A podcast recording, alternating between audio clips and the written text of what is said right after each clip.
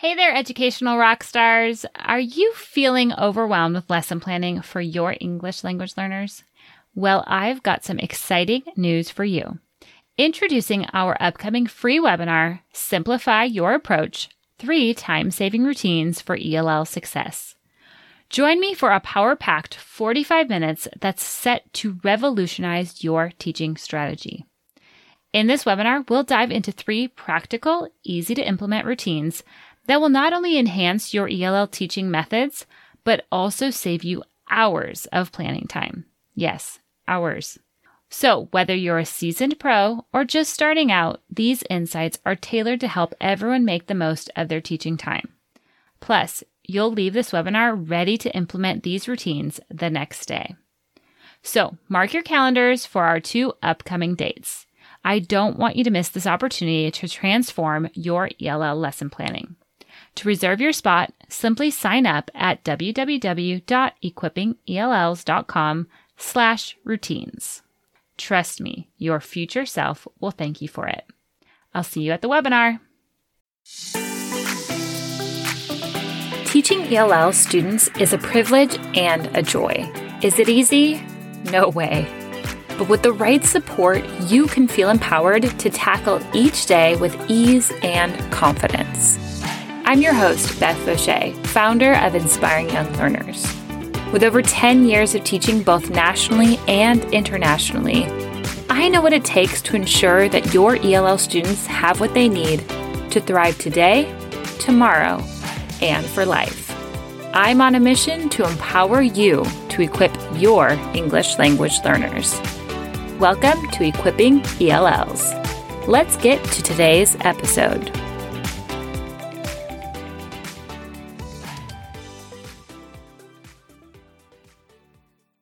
You are listening to episode 15 of the Equipping ELLs podcast. Hey there, welcome back to another episode of Equipping ELLs. We all know the power behind building a positive homeschool connection, but how is that possible when the parents might not speak the same language as you? In today's episode, I'll be sharing some tips and tricks to help build those connections and help the families of your English language learners feel welcome in your classroom and school. All right, now let's get to the show. Now, you might be surprised to hear this, but this podcast episode today comes from the perspective of my experience as being a parent of a second language learner. Now, you might be questioning how that's possible because I speak English as my first language, but here we live in Panama City, Panama, where the language is Spanish. And from a young age, we've sent our children to Spanish speaking preschools. And so when our older daughter was three, she went into the local preschool that was right down the street from where we lived. And we were the only American family in that preschool. We were the only English speaking family in that preschool. And it was an incredible experience. Isabella learned a lot of Spanish. We made good friends. We loved it. The teachers were great, but it was really hard to be in those shoes of a parent that didn't speak the native language and to feel what parents of our ELLs feel like, of just how uncomfortable it can feel when you might not understand exactly what's going on or what the expectation as a parent. I know the week that she was the star student, they sent home, you know, a brief kind of outline of what we should be doing each day. And I got really stressed and anxious about this of, am I understanding? Is it, am I supposed to bring in a big poster and door decoration for her star student week? Or am I misunderstanding that? And so as a parent of an ELL, you question everything that comes home because you're not sure if you're understanding it correctly. And the last thing you want to do is send your child to school with the wrong thing. And so this has been it's been a growing experience. Our younger daughter still goes to a Spanish preschool. And so we're still in the same situation. My Spanish is still about the same level. So I understand a lot. And that's why a lot of the times the teachers will continue to speak really fast to me. And I miss some comprehension. And then it makes me doubt that I understood what I'm supposed to be doing. And so this is why I want to share this episode with you because even if you have parents of ELLs who speak English, they still might feel uncomfortable and awkward or doubtful that they are understanding the expectations that are set in your classroom. And parents want to help. They want to help support the students. They want to help support you with their children. But a lot of times there just comes that, that fear of misunderstanding. And so there's some really simple and easy ways that you can help and do, you know, take one step further to make sure that you're reaching out and building that bridge and saying, Hey, I'm here to help. If you, you know, if I send something home and you have questions about it, reach out right away. I'm here to help. When you have that relationship with the parents, they are going to be able to just quickly clarify. And that's where our, where our daughter is at now. I have that relationship with the parents and the, or with the teacher and the director. And I feel really confident now to say, you know, is this what you want? Am I supposed to be bringing two shoes? How do I log into this app again? Can you tell me what my password is? All in Spanish. Because they've been very sweet and very welcoming to questions that I've had, and they haven't made me feel like, don't you get it by now? and feel like I am not understanding. And so that is so helpful to build that bridge and show them that you are there to help clear up any misunderstandings, answer any questions that they have so that they can support as best as they can what you're doing in the classroom at home. So today we're going to talk about three different ways that you can help engage your parents of your ELLs. The first thing is what I just said. It's to create an environment where they feel comfortable asking questions or telling you they don't understand. When you set that from the beginning, that is going to help them know this teacher is there to help me and I'm not being annoying to that teacher or, you know, a lot of us just know how busy teachers are. So we don't want to add something else on their plate to try to clarify this if I have a question. But if you set that from the start and say, I'm here to help with whatever you need. They're going to feel that. They're going to know that you're a safe person to go to to ask for clarification on papers that come home or upcoming field trips or projects in the class. All of those things are so important for that parent to have somebody to go to to ask for clarification. Now, if the parents don't speak English and you don't speak their native language, there are a lot of things you can still do anything that goes home, if you can translate it, if you have things in somebody in your school that can translate it, that is always helpful. So when you send things home or emails, try to have it translated. If you can't have it translated, even just having visuals on that sheet that's going home is a helpful way for parents to check in and quickly kind of understand the idea, the gist of what that paper is about. Even having things like a calendar of events for the month and highlighting the calendar, the days that their students need to be aware of is very helpful for parents of ELLs, especially when they have more than one child. Keeping all of those different things straight in a language that they're not very confident in is very overwhelming. So if you're the ESL teacher, you know, see if you can find a way to maybe talk if they have three children, compile from those three classes one page of what's going on and what they need to know about their three children's activities that are coming up. You know, different field trips, different assemblies, things like that, that the parent should be aware of and put it all on one document. That's going to help that parent just clearly know here's what I need to go to. And I'm not shuffling through 50 different pages and trying to figure out what my first grader's doing what my fourth grader's doing, what my sixth grader's doing, and getting very overwhelmed. So obviously, if it's the children are in the same school, that would be the easiest to do that. But just doing those small, little, simple things can really go a long way into helping build that positive homeschool connection. The second thing is to work with other teachers and staff or other people in the community to host trainings. This could be virtual or it could be in person, and doing trainings that help parents adjust to their new community.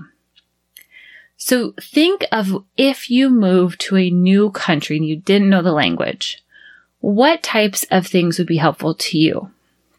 Something, a training as simple as, you know, going to the doctor and how to ask if you're feeling sick or you have pain, giving even the parents those survival words that we give our students, those survival phrases.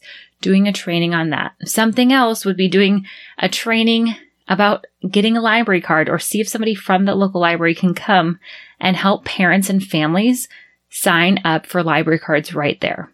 Because I know here in Panama there are not public libraries, so that's not something that people would be familiar with from, you know, I don't know what other countries look like. But what an amazing opportunity to show new families what libraries are, that they have this opportunity to go and check out all these different books in their native language that they can be reading at home. So doing is something if you can connect with the local library and have them do a training.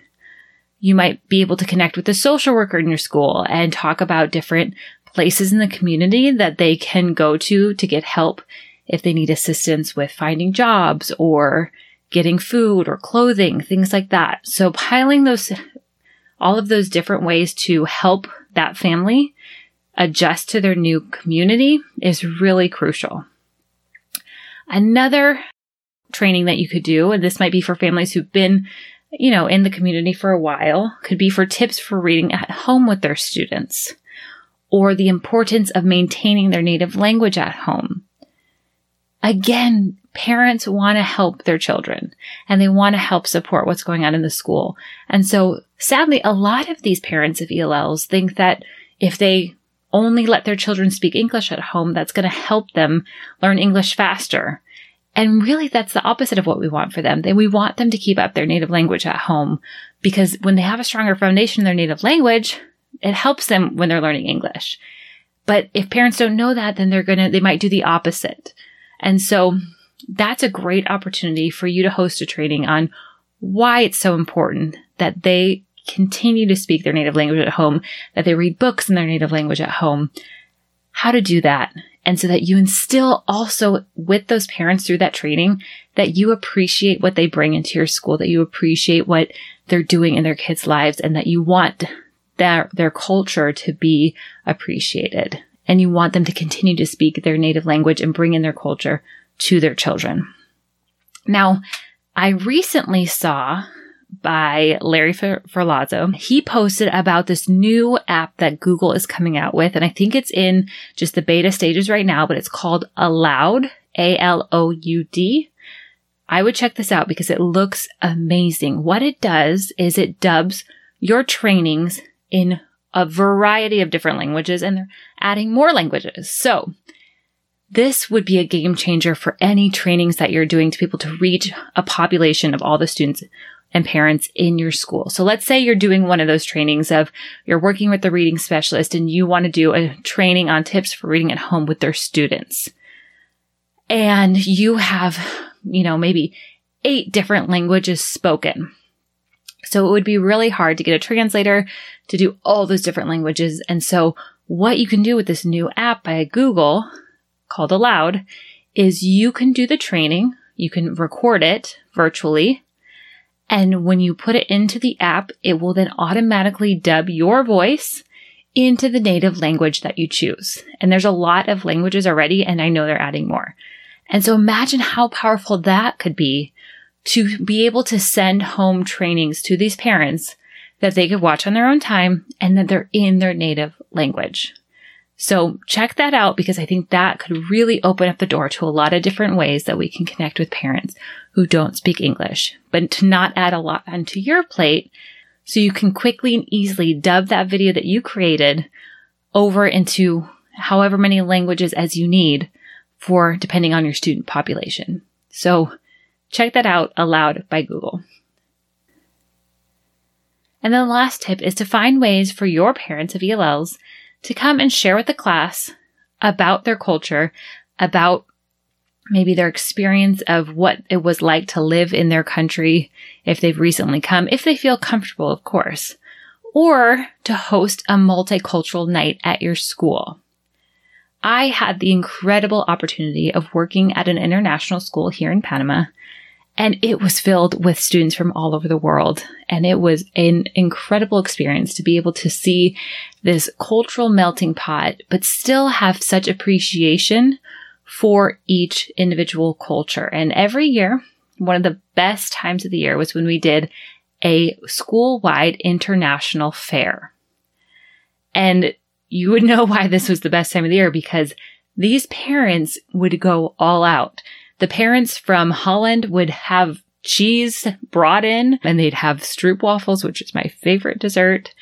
And then we'd have authentic Indian food that would just smell so good up and down the hallway. And then we'd have the Venezuelans would decorate with all the colors of their country and they would have arepas that they would, they would have available for people to try. And we had, I think it was probably over 25 different countries represented. And all in the hallways, the parents would be involved at setting it up. They would have to sign up. They would work with the other parents.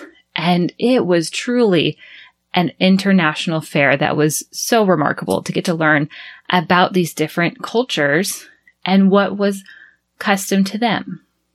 And so doing something like that, that's a school wide activity, you can really help spark the interest in those parents and help them feel included and welcomed into your school, into your classroom. And that's what we want. We want them to feel welcomed. We want them to, we want to offer opportunities for them to share what they want about their culture, about their experience. Now, just a reminder that your job is to offer the opportunities. Keep in mind that parents might be working multiple jobs or have young kids at home without babysitters. So be careful not to judge their involvement from what you are used to. If parents can't make it, that's okay. If you offer it though, then that's all you have to do. You're providing them different opportunities to get involved. And again, finding ways that if you host a cultural fair and it didn't go that well, then maybe finding ways that you can send home a virtual training video that's dubbed over in their language, you know, through email. Maybe that's a better way to connect with them. Or using an app like Talking Points, which is a fantastic app that helps translate everything right to their phone of what's going on helps you to check in with the parents. And a lot of parents, maybe that's the best way to communicate with them is through messaging through their phone. So try different things, find different ways and see what really connects with the parents that you're working with. Because I promise you, those little steps will make a big impact in showing how much you care about their child and how much you care about their whole family by wanting them to feel connected and a part of your school community. Now, keep in mind, in many cultures, parents trust the teachers and trust what they are doing, so they don't get very involved. So don't take that as that they don't want to be involved. It's just a different cultural view of the parent teacher relationship. But helping parents to see that you desire their involvement and are there to help them will have positive effects on your student and their family. Thank you for joining me in today's episode. All links and resources mentioned can be found in the show notes. If you're looking for even more support and done for you resources created specifically for the needs of ELLs, head to inspiringyounglearners.com. I'll catch you here next week. Until then, take that next step to keep equipping your ELLs.